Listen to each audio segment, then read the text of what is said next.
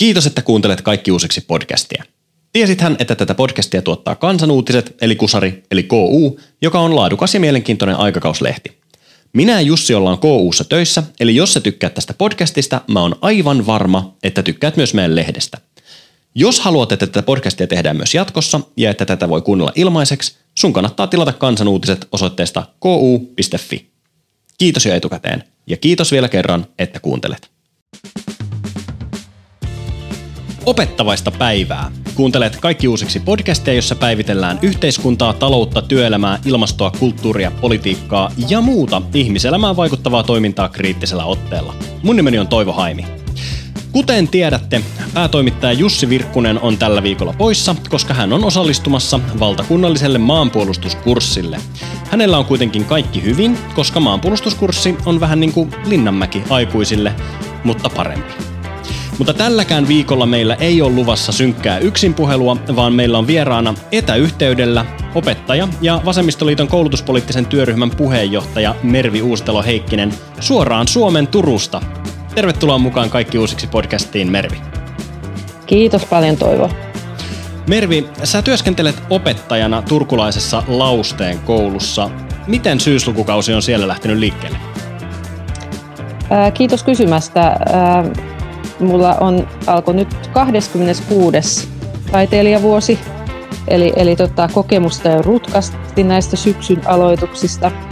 Mulla on nyt kuudes luokka ja, ja tuota, ää, oikein, oikein ää, mukavia lapsia ja, ja tota, sillä tavalla normi meiningeissä mennään. Meillä on ää, Turussa aikamoinen ää, pommi tässä nyt ollut ää, viime vuosina näiden homekoulujen ja sisäilmavaivaisten koulujen kanssa. Että tota, meilläkin on tämmöinen tilanne, että me ollaan väistötiloissa ää, nyt sitten, olisikohan jo neljättä vuotta, ja odotellaan uuden koulun, koulun tota, valmistumista ja se tietysti luo semmoisia omia haasteitaan, että, että esimerkiksi me saatiin vasta nyt tänä syksynä tuommoinen liikuntasali meidän liik- tähän vaistotilakouluun ja enpä ollut aikaisemmin ajatellut, kuinka paljon se vaikeuttaa koulun arkea, että ei ole liikuntatiloja. Mm.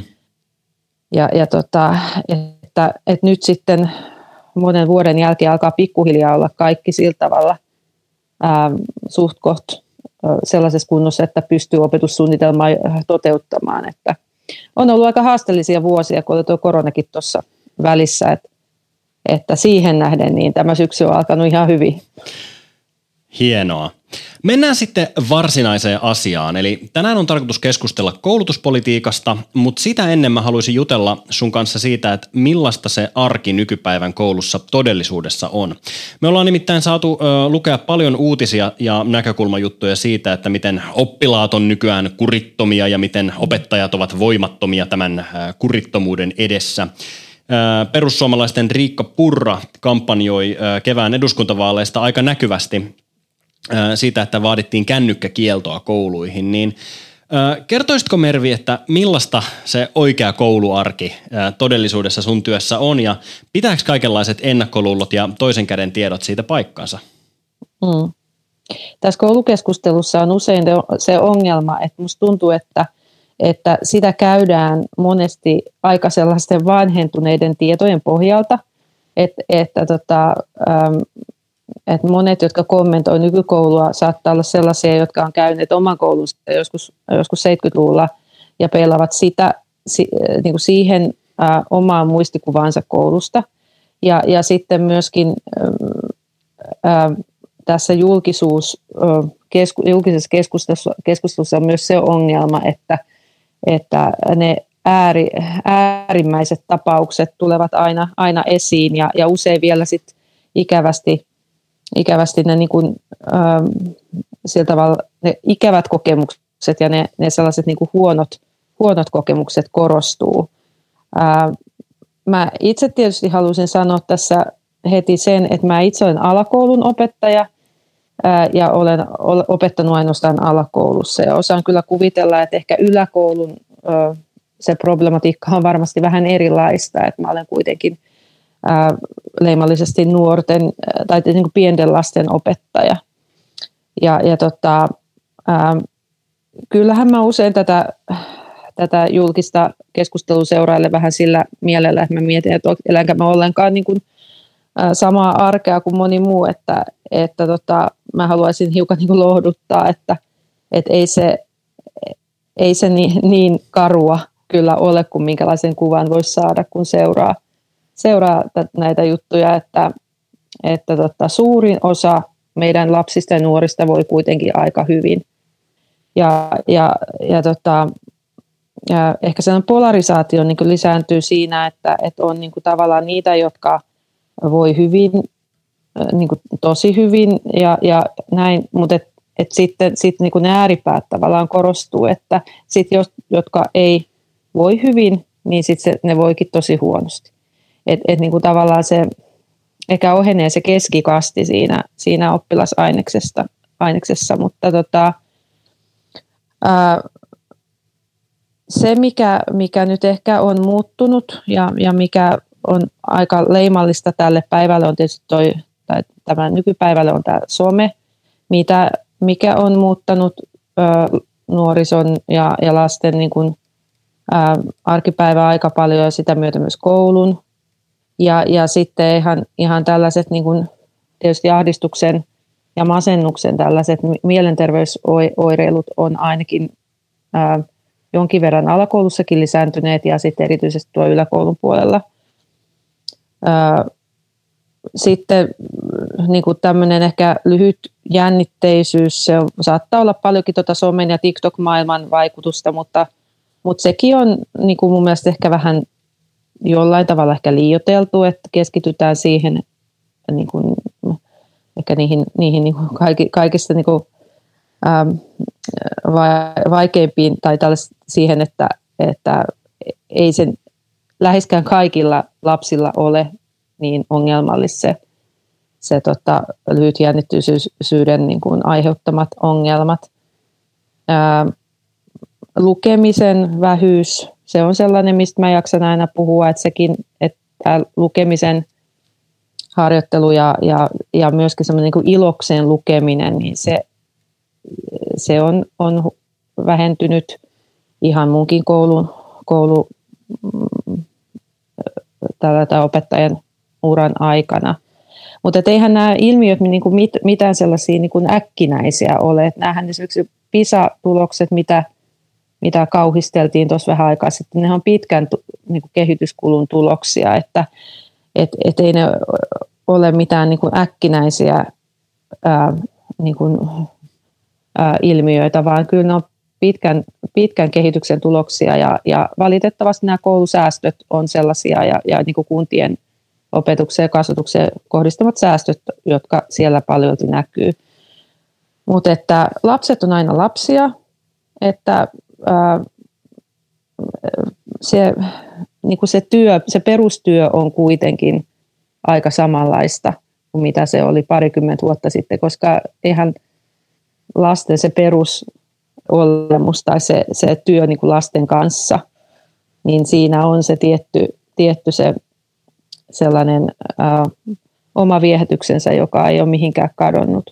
Mm. Mutta kyllä se kännykkä, kännykkä ää, kohu ja sellainen se kännykkään ää, jotenkin tavallaan siihen ää, pahuuteen keskittyvä keskustelu, niin sekin on vähän niin kuin mun mielestä hassua, että meillähän on, on tuota, oikeus ottaa opetusta häiritsevä ää, mikä tahansa digitaalinen laite pois oppilaalta – mutta, mutta niin kuin, mun mielestä se on niin kuin jotenkin vähän helppo ratkaisu niin kuin väittää, että, että kaikki suurin piirtein oppilaiden äm, häiriökäyttäytyminen tai paha olo tai, tai, tai kaikki, että kaikki johtuu nyt siitä kännykästä ja sitä somesta ja digistä, että, että kyllä me ollaan yleensä puhumalla pärjätty.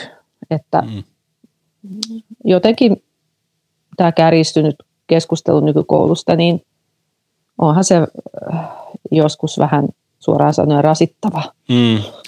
Hyvä, kun mainitsit tuon lukemisen vähyyden, koska se on yksi äh, meidän lempiaiheista tässä podcastissa, mm. että, että mi, mitä meidän niin kuin, äh, kansakunnan lukutaidolle ja kansakunnan lukeneisuudelle tapahtuu. Äh, mä mm. itse arvostan lukemista, se on, se, on, se on mulle hyvin rakas ajanviettotapa ja mä, mä toivoisin, että yhä useampi niin kuin, äh, lukisi äh, my- myös ajanvietteeksi, eikä vaan silloin, kun on pakko. Mm-hmm. Niin mulla herää semmoinen kysymys äh, tässä aina, että, että kuinka paljon tässä – on kyse niin kuin vanhempien ja kotikasvatuksen vastuusta ja kuinka paljon voidaan sitten niin sanotusti ulkoistaa koululaitokselle siitä, että, että lapset ja nuoret oppis ei pelkästään lukemaan, vaan myös oppis lukemaan huvikseen.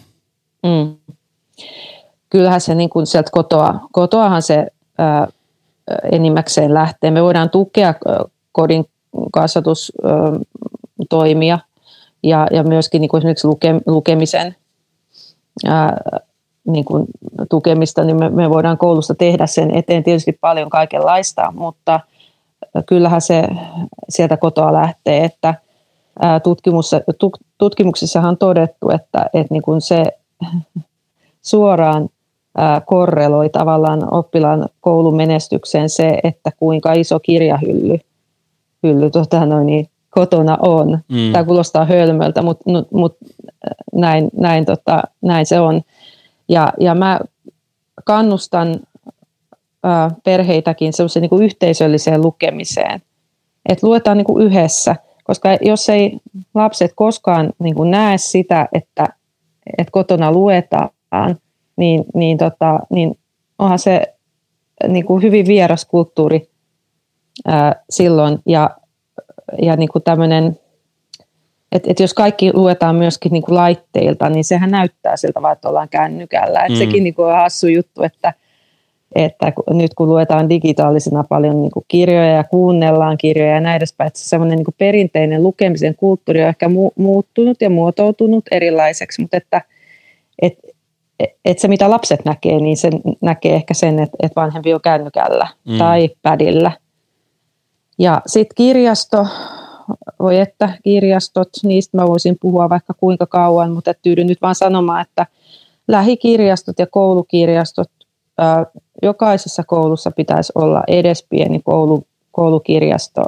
että opitaan siihen kulttuuriin, että käydään siellä kirjastossa hakemassa, hakemassa sitä luettavaa, koska eihän kukaan halua lukea sillä tavalla, että joku pakottaa sinut lukemaan jotain kirjaa, vaan se täytyy olla omalähtöistä ja omaehtoista se lukemisen, lukemisen niin kuin valitseminen. Ja, ja, ja tota, et, mä iloinen, kun sä sanoit tuon, että, että nimenomaan se, että se lukeminen ei ole pelkästään mm, niin kuin väline siihen, että hankitaan tietoa tai, tai jotenkin se, että sillä on myöskin niin kuin tavallaan itseisarvo sillä, että, että, tota, että, että opittaisiin niin kuin myös hakemaan niin kuin elämyksiä ja iloa ja, ja, ja niin kuin tuntemuksia sieltä niin kuin kirjallisuudesta, ettei ajateltaisi vain, että se on pelkästään niin kuin opiskelun, opiskelun ää, media tai, tai jotenkin, että,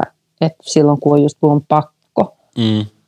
Mm. Et meillähän on, on paljon tämmöistä kirjavinkkaustakin, että et kirjastoista tulee ihmisiä, äh, ihmisiä niin kuin esittelemään nuorten ja lasten kirjauutuksia. Ja sitten mä teen jonkin verran sitä, että, että niin kuin lapset toisilleen vinkkaa kirjoja.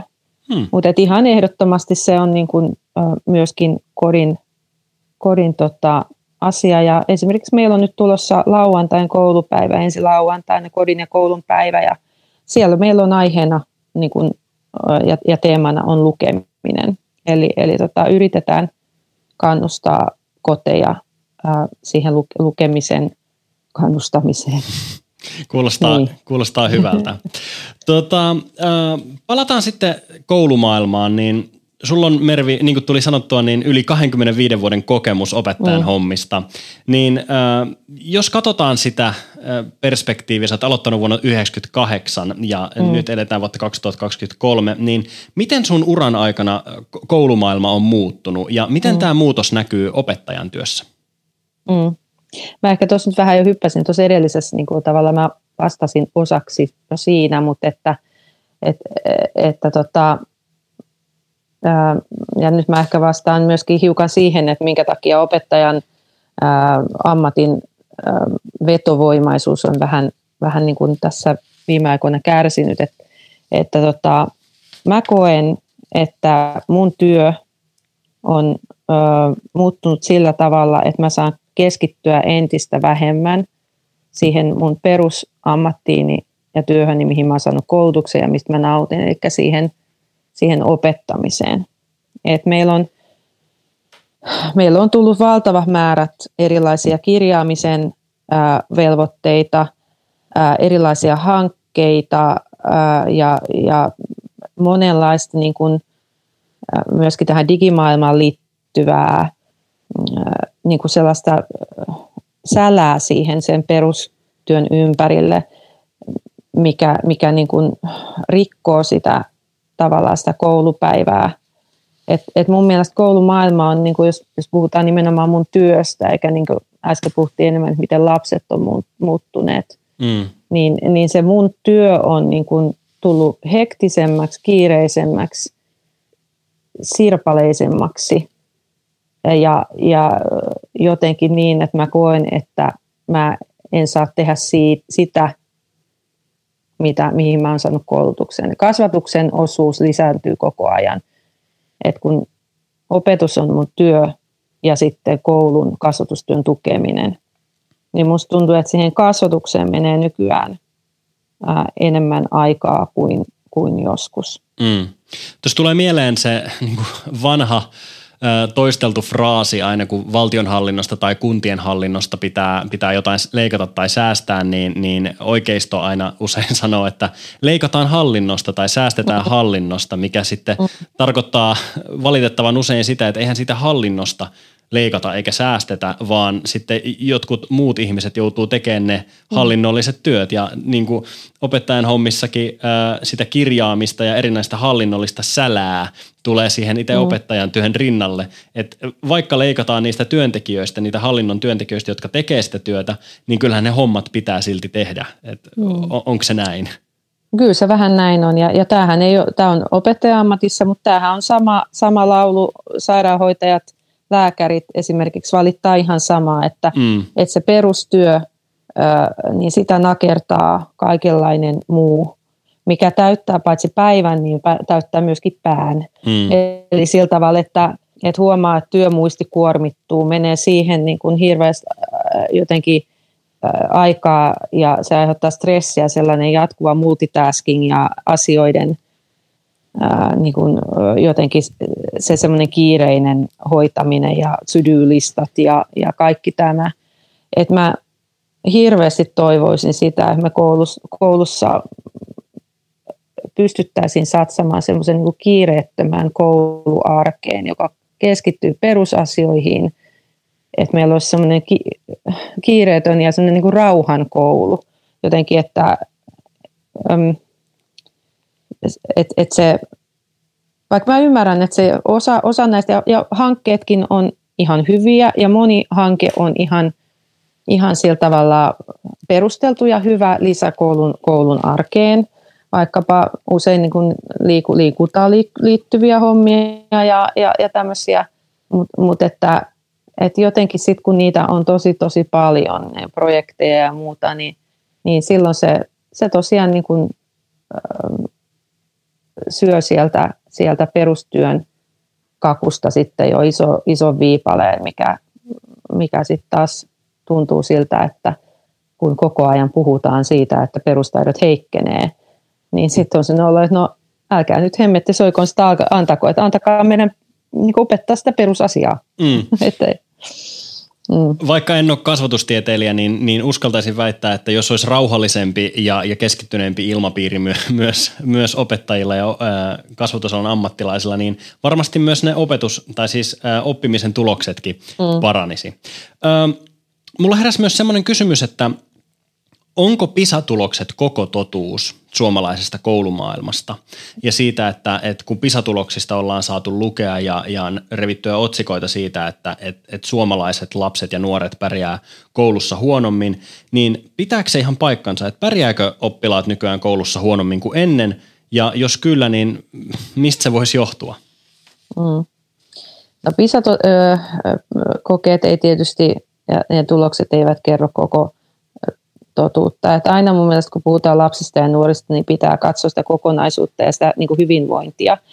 Ja, ja meillähän on tällainen, tällainen ää, vanha totuus, opettaja vanha totuus, että vain hyvinvoiva nuori ja lapsi oppii hyvin. Et, et nä, näitä asioita ei sillä tavalla voi niin kuin erottaa toisistaan. Et, et meillähän on erilaiset niin kuin nepsy, ää, ilmiöt, niin kuin, ne on lisääntyneet – ja, Eli ja, siis neuropsykologiset. Niin, niin kyllä, neuropsykologiset erilaiset niin kuin autismin ää, ää, ilmiöt ja, ja tota ADHD ja ADD, eli tarkkaavaisuuden häiriö ja tämän tämmöiset, että totta kai ne ää, vaikuttaa. Ja nyt kun mä äsken puhuin pitkästi perustyön arvokkuudesta, niin, niin kyllä mä väitän, että osa siitä, että näiden perustaitojen murenemisesta on ihan vaan tämän valitun koulutuspolitiikan tulosta, että, tai, tai tavallaan sen tulosta, että, että niiden perustaitojen arvoa ei aina nähdä. Mm. Et, et, varsinkin niin kuin alakoulun ja varhaiskasvatuksen puolella, niin, niin tota, ne tiedot täytyisi hankkia, se perustietous ja taidot jotta niitä voi myöhemmin soveltaa sitten myöhemmissä vaiheissa. Et, et kyllä mä näen, että siinä varmasti on, on perää, että, et, että ne erilaiset, esimerkiksi on ihan todistetusti just lukutaidon äm, rapistuminen on, on niin kuin ihan tosiasia. Mutta että et, äh, niin kuin äsken puhuin, niin, niin mä näkisin, että se sellainen äh, perusasioihin keskittyminen ja kiireetön äh, koulu, joka myöskin palvelee muuten nimenomaan näitä niin kuin neuropsykologisesti niin kuin, haasteita omaavien arkea tukee sellainen rauhallinen ja, ja kiireetön ympäristö. Että, että niin kuin, nämä asiat kulkee hyvin paljon käsi kädessä. Aivan. Tota, usein politiikassa ää, tähän niin kouluarjen helpottamiseen tarjotaan ratkaisuksi opettajien kurinpitovaltuuksien lisäämistä. Mm. Kevään eduskuntavaaleissa yhden vaalikoneen yksi kysymys oli, että kovempi kuri tekisi koulujen arjesta helpompaa tai jotain vastaavaa, en nyt sanasta sanaa muista. Niin tuntuu siltä, että tällaisten ratkaisujen esittäjät haikailee niitä aikoja, jolloin kansakoulussa opettaja lätki surutta lapsia viivottimella tai karttakepillä. Ja mun mielestä se kuulostaa aika epäinhimilliseltä, mutta ilmeisesti tällaisille ajatuksille on kuitenkin kannatusta. Niin Mervi, onko vastaus peruskoulun ongelmiin sun mielestä tosiaan kovempi kuri vai, vai niin kuin mikä, mikä tässä on niin kuin taustalla? Mm. No äh, kyllä mä lähden siitä ajatuksesta, että, että väkivalta ei ratkaise väkivaltaa, e, eikä, eikä niin kuin, muutenkaan tämä rangaistuspopulismi niin, voi olla ratkaisu koulun kurinpito ongelmiin. Mä tosiaan taas korostan, että mä puhun alakoulun puolelta. Mm. Toki mulla on omat lapset on, on yläkouluikäisiä ja tiedän myös sitä kautta ja, ja kollegoidenkin kautta niin kuin myös yläkoulun arjesta jonkin verran. Mutta tota, haluaisin sanoa, että meillä on kurinpitokeinoja ja mahdollisuuksia ihan entiseen malliin. Meillä on, meillä on, on kasvatuskeskustelut, meillä on jälkiistunnot käytössä, meillä on, on määräaikaiset erottamiset koulusta, meillä on rehtorin puhuttelut ihan entiseen malliin. Että et, et, tota, kyllä meillä niitä keinoja on ja, ja tota, se vaan tämä nykyinen kasvatusilmapiiri on sellainen, että kyllä me yritetään, ja niin kuin kuuluukin olla, että me yritetään puhua, puhumalla selvitä ja, ja niin kuin, ää, rangaistusten teho ei, ei niin kuin todistetusti, ää, niin kuin esimerkiksi jos ajatellaan niin kuin rikollisiakin, niin, niin kyllähän se on niin kuin todistettu ympäri maailman, että, että se ei mene niin, että mitä kovempi rangaistus, niistä vähemmän rikollisia. Että se ei vaan toimi sillä tavalla, mutta tästä mun täytyy sanoa, että mä olin todella järkyttynyt, kun mä olen ehkä jollakin tavalla äh, sitten äh, masokisti tai jotain. Mä olen siis tota, adi, äh, tota, aktiivinen tuolla Twitterissä tai siis nykyisessä Xssä. Ja kaikki, jotka sitä käyttää, niin tietää, että se voi joskus olla aika raskas paikka. Ja mä siellä tein sellaisen aloituksen viime viikolla, että, että tota, kun oli tämä koulukiusaamiskeskustelu kävi kuumana taas, niin, niin tota, että jo, jo mun aloituksen idea niin oli jotenkin tämä ajatus se, että myös se koulukiusaaja on niin kuin lapsi, eikä, eikä niin kuin, et, et, et, ei voi niin kuin, viedä saunan taakse eikä, eikä niin kuin vetää litsarilla eikä, eikä avokämenellä eikä nyrkillä, että, että niin kuin, koska tätähän tarjotaan ratkaisuksi. Ja mä naivisti kuvittelin, että, että mun kanssa on kaikki samaa mieltä. Mutta tuli aivan valtavasti sellaisia niin kuin aikuisten ihmisten vastauksia, oletettavasti aikuisten ihmisten vastauksia, joiden mielestä että väkivalta on se keino millä tavalla, että, että jos mikään muu ei auta, niin, niin sitten pitäisi saada niin kuin käyttää fyysistä väkivaltaa. Ja, ja mä olin täysin pöyristynyt, koska mä kuvittelin, että tämä on jotain niin kuin 50-lukua niin kuin tällainen ajatusmaailma. Et mä vielä tarkensin, että oletteko te oikeasti nyt sitä mieltä, että, että minun opettajana pitäisi saada lyödä niitä lapsia. Joo, kyllä. Ja sitten tuli sellaisia muisteluita, että kyllä silloin sitten kun muakin kiusattiin, niin sitten kun mä kerran turpiin vedin, niin sitten kyllä se loppui siihen. Ja, ja niin kuin minusta on niin kuin jotenkin todella hämmentävää, että, että jos meidän aikuiset niin kuin ajattelee tällä tavalla, niin pitääkö meidän niin kuin ihmetellä sitä, että jos meillä on, on väkivaltaisia nuoria ja lapsia, jos, mm. jos niin kuin aikuisilta tarjotaan tällaista ratkaisumallia. Se on aika lohduton ajatus ja, ja tota, mä itse olen on sun kanssa samaa mieltä siitä, että väkivalta ei ole ratkaisu väkivaltaan. Jos se olisi, ää, niin esimerkiksi Venäjällä, ää, missä ää, niin kuin rangaistukset rikoksista on paljon julmempia, että siellä joudutaan todellakin työleirille ja suolakaivokseen Siperiaan rang, ää, rikoksista, mm. niin ei se rikollisuus siellä ole, ole vähentynyt yhtään, mm. vaan päinvastoin se on vaan koventunut. Kyllä, kyllä jatketaan vielä, vielä hetki tota koulumaailmasta, nimittäin opettajien ammattijärjestö OAJin pari vuotta sitten tekemän kyselytutkimuksen mukaan 60 opettajasta harkitsee alan vaihtamista. Ja, ja, ja tämä on mun mielestä aika, aika hälyttävä luku ja kertoo siitä, että niin kun opettajilla on, opettajat on ajettu ehkä aika ahtaalle meidän koulumaailmassa, niin mitä tämä Mervi sun mielestä kertoo koulun ja opetuksen nykytilasta? Joo, tämä on, mä olen myöskin tuolla niin kuin opettajien ammattijärjestössä jonkin verran aktiivinen ja, ja tota, olin tässä juuri suurten kaupunkien neuvottelupäivillä Seinäjoella OAI-hommissa ja, ja tota, siellä tätä problematiikkaa nyt sitten ihan siuttiin ja, ja oli ihan lukuja ja numeroita just tästä, tätä, tätä niin kuin silmällä pitää. Meillähän on paikkakuntia ja, ja maakuntia Suomessa, joissa ei saada, eikä kerta kaikkiaan siis ei saada päteviä edes virkoihin, Et, niin kuin esimerkiksi Kainuussa. Ja, ja sitten siellä saattaa niin kuin sijaisina varsinkin siellä, siellä on, on tota leipurit ja osteopaatit sitten, niin kuin, siis nämä on niin kuin ihan eläviä esimerkkejä, sieltä kuulin kollegoiden suusta, että, että sit kun ei päteviä saada, niin sitten sinne kelpaa sit melkein kuka vaan – ja, ja tota, tämä alanvaihto on yksi, yksi niin kuin sellainen, mikä, mikä on niin kuin edeltänyt tätä, tätä, tätä osaajapulaa.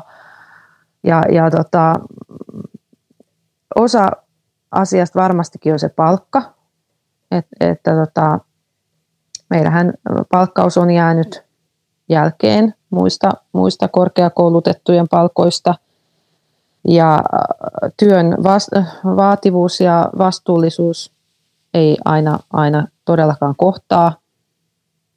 Ja kyllä mä väitän silti, että se sama kuin sairaanhoitajienkin kohdalla on puhuttu, että se palkka on vain osa ongelmaa, että työolot on, on myöskin, myöskin hyvin suuressa roolissa, että et väitän, väitän, että nuo aikaisemmin mainitsemani epäkohdat niin on, on, on aika merkittäviä tekijöitä siinä, että, että jos miettii alan vaihtoa, että, että tuntuu, että siihen kasvatukseen menee enemmän aikaa kuin opetukseen ja, ja se, että, että tota, aikaa kuluu niin paljon muuhun kuin siihen omaan, omaan perustyöhön.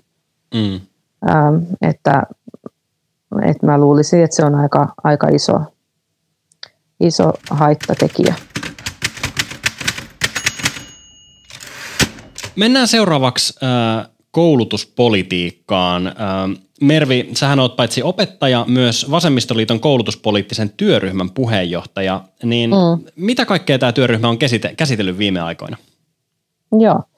Me aloitettiin meidän työskentely tuossa viime keväänä ja, ja tota, ää, me ollaan nyt puhuttu ää, aika paljonkin nyt sitten tästä uudesta hallitusohjelmasta ja, ja tota, käsitelty ää, sen koulutuspoliittisia ratkaisuja ja, ja koottu ihan, ihan sellaisia ihan listauksena, että minkälaisia vaikutuksia tämä Orpon hallituksen koulutuspolitiikalla on. Ja sitten meillä on, on tota, tulossa, tulossa tota kan, kannanottoja myös varhaiskasvatuksen osaaja, osaajapulaan ää, ja ehdotuksia ja ratkaisuja siihen. Ja ja sitten tota, erityisopetuksen, eli erityis, erityisopetuksen kokonaisuudistuksen äm, edellytyksiä ja, ja siihen, että mitä, mihin suuntaan erityisopetusta pitäisi viedä.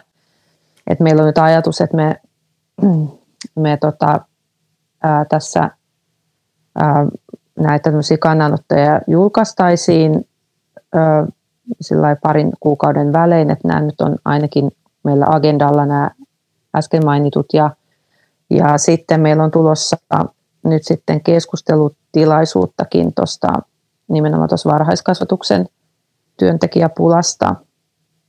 Ja, ja tota, ää, Veronika Honkasalo on meidän, meidän tämmöinen niin kuin, yhteyshenkilö tuonne eduskuntaan päin, että, että tota, meillä on toiveessa, että hän pääsisi alustamaan ja sitten opettajan ammattijärjestöstä saataisiin kans, kans nä, varhaiskasvatukseen näkökulmia. Ja tota, sitten meillä on tuo kasvun paikka-blogi tuolla kansanuutisten yhteydessä netissä. Sinnekin yritetään aina välillä jotain saada pusattua meillä on oikein mukava sellainen pikkainen ryhmä, joka on hyvin tämmöinen vapaamuotoinen oikeastaan, me, kun me ei olla mikään, yhdistys eikä, eikä sillä tavalla, että meillä on, toimintaryhmällä on aika sellaiset niin kuin vapaat kädet suunnitella omaa toimintaansa, että me ollaan ympäri Suomea vasemmistoliittolaisia koulutuksesta kiinnostuneita.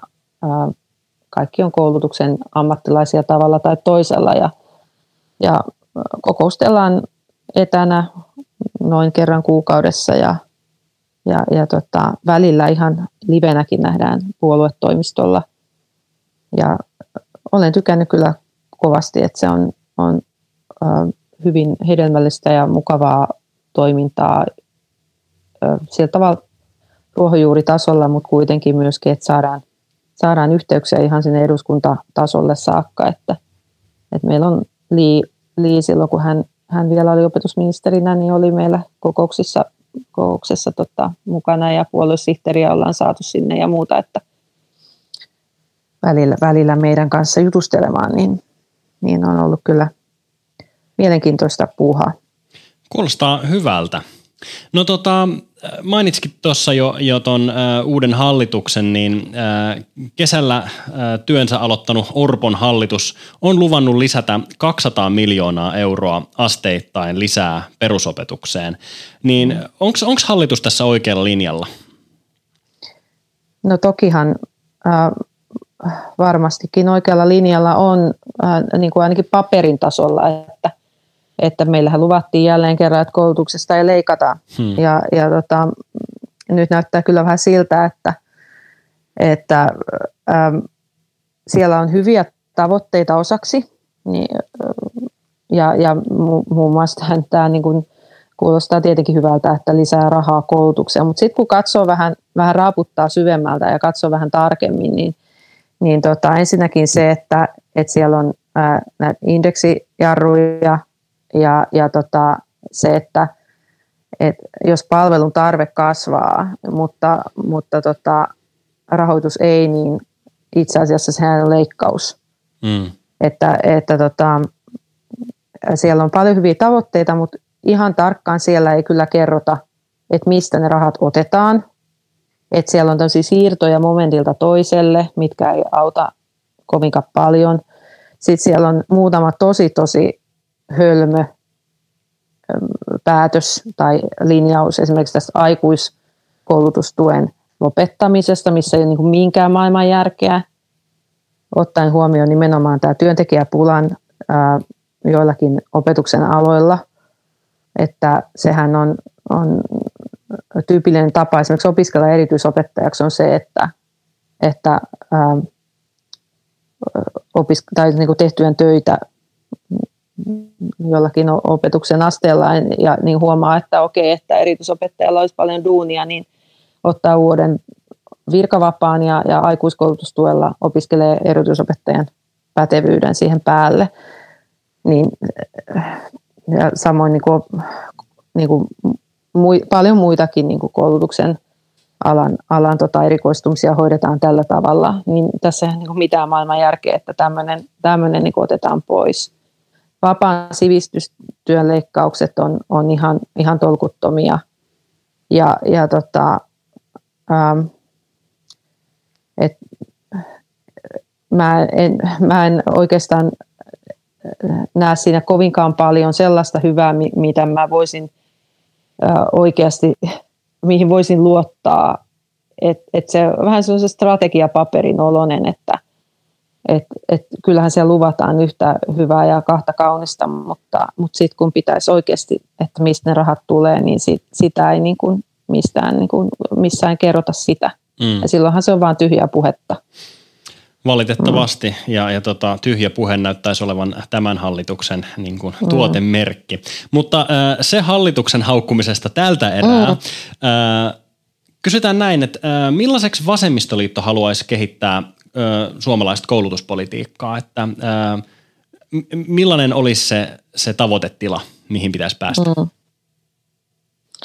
No mä ajattelen vasemmistolaisesta näkökulmasta, että, että se ä, kaiken ä, niin kuin, ä, kattava tai kaiken läpikulkeva punainen lanka olisi niin kuin tasa-arvon edistäminen ja, ja, ja tota, tämä koulutuksellinen tasa-arvo.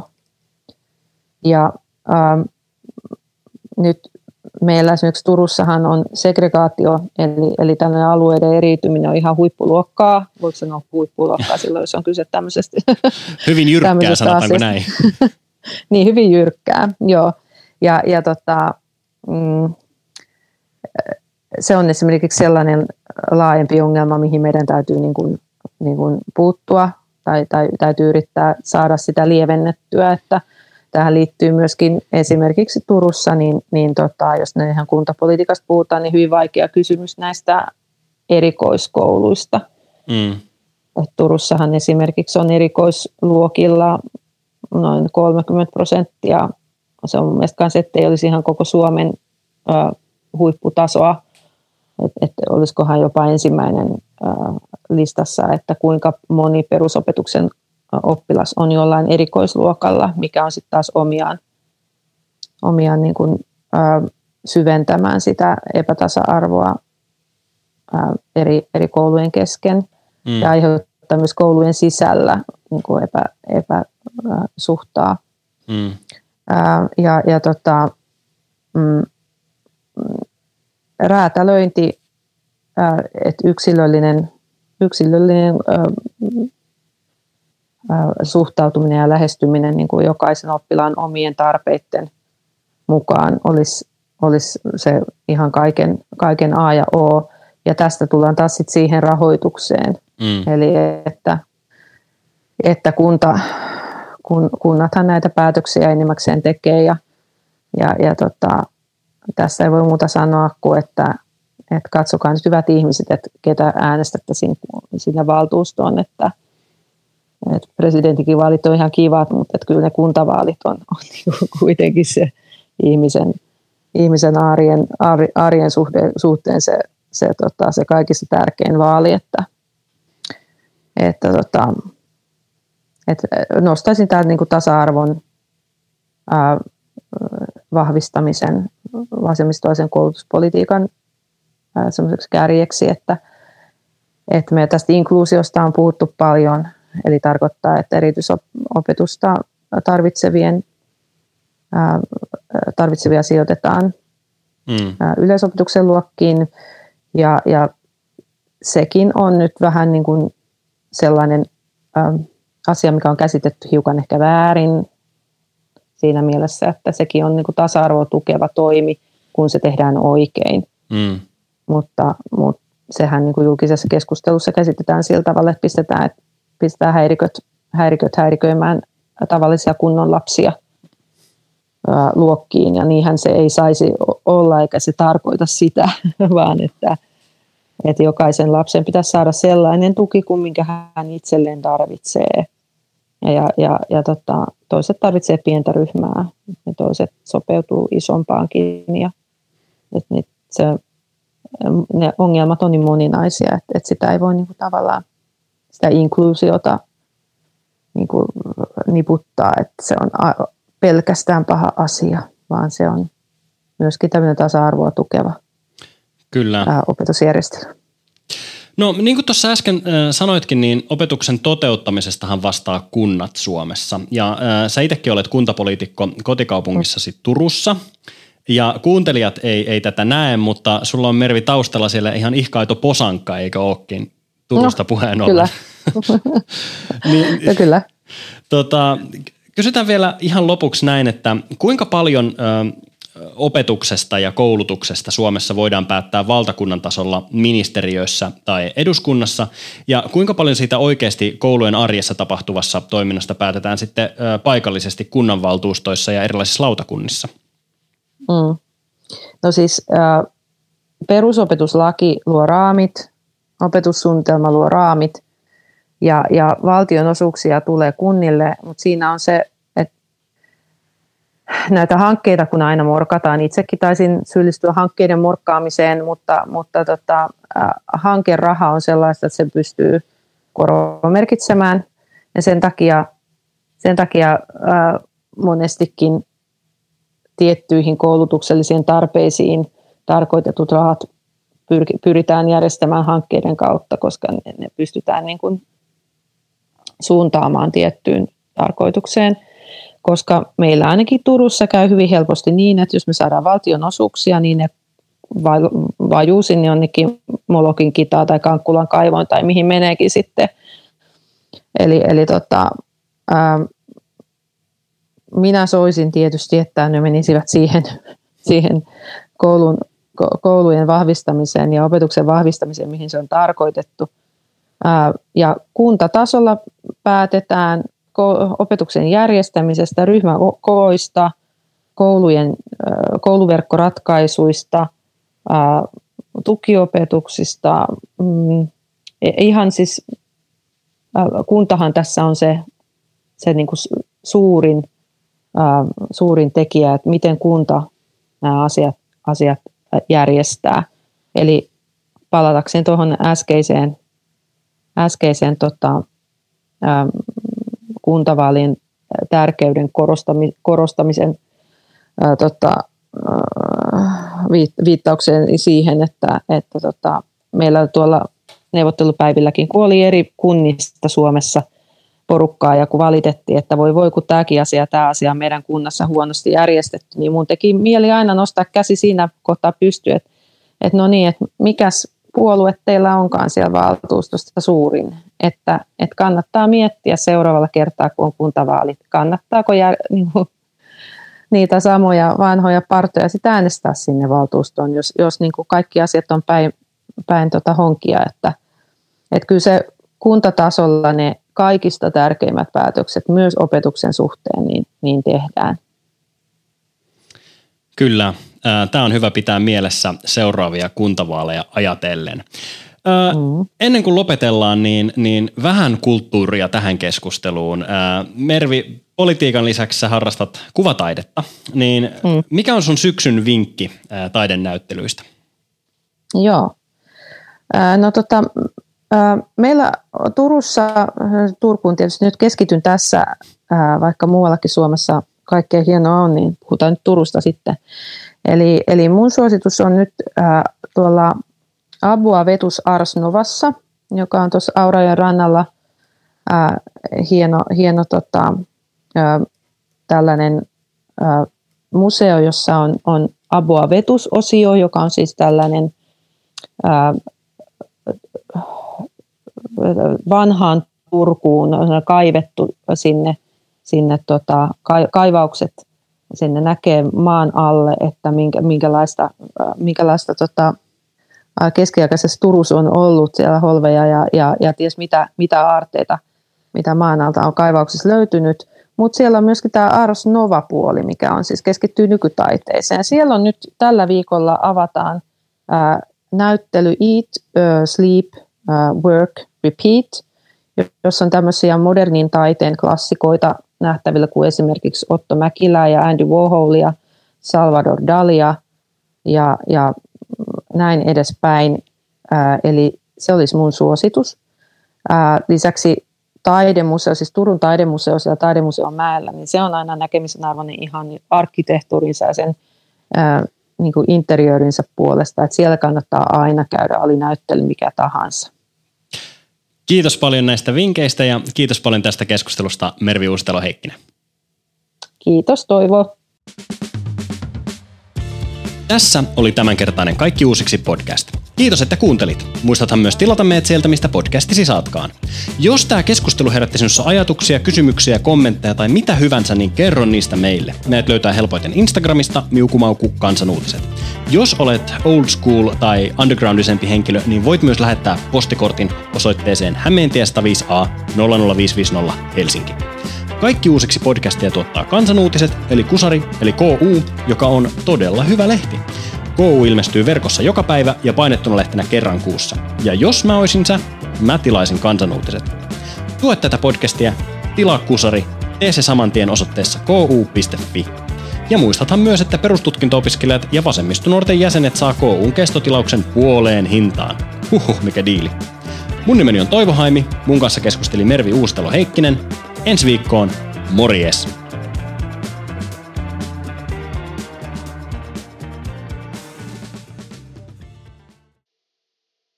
Toivo, olenhan muistanut kertoa, että olen täällä maanpuolustuskurssilla juuri nyt.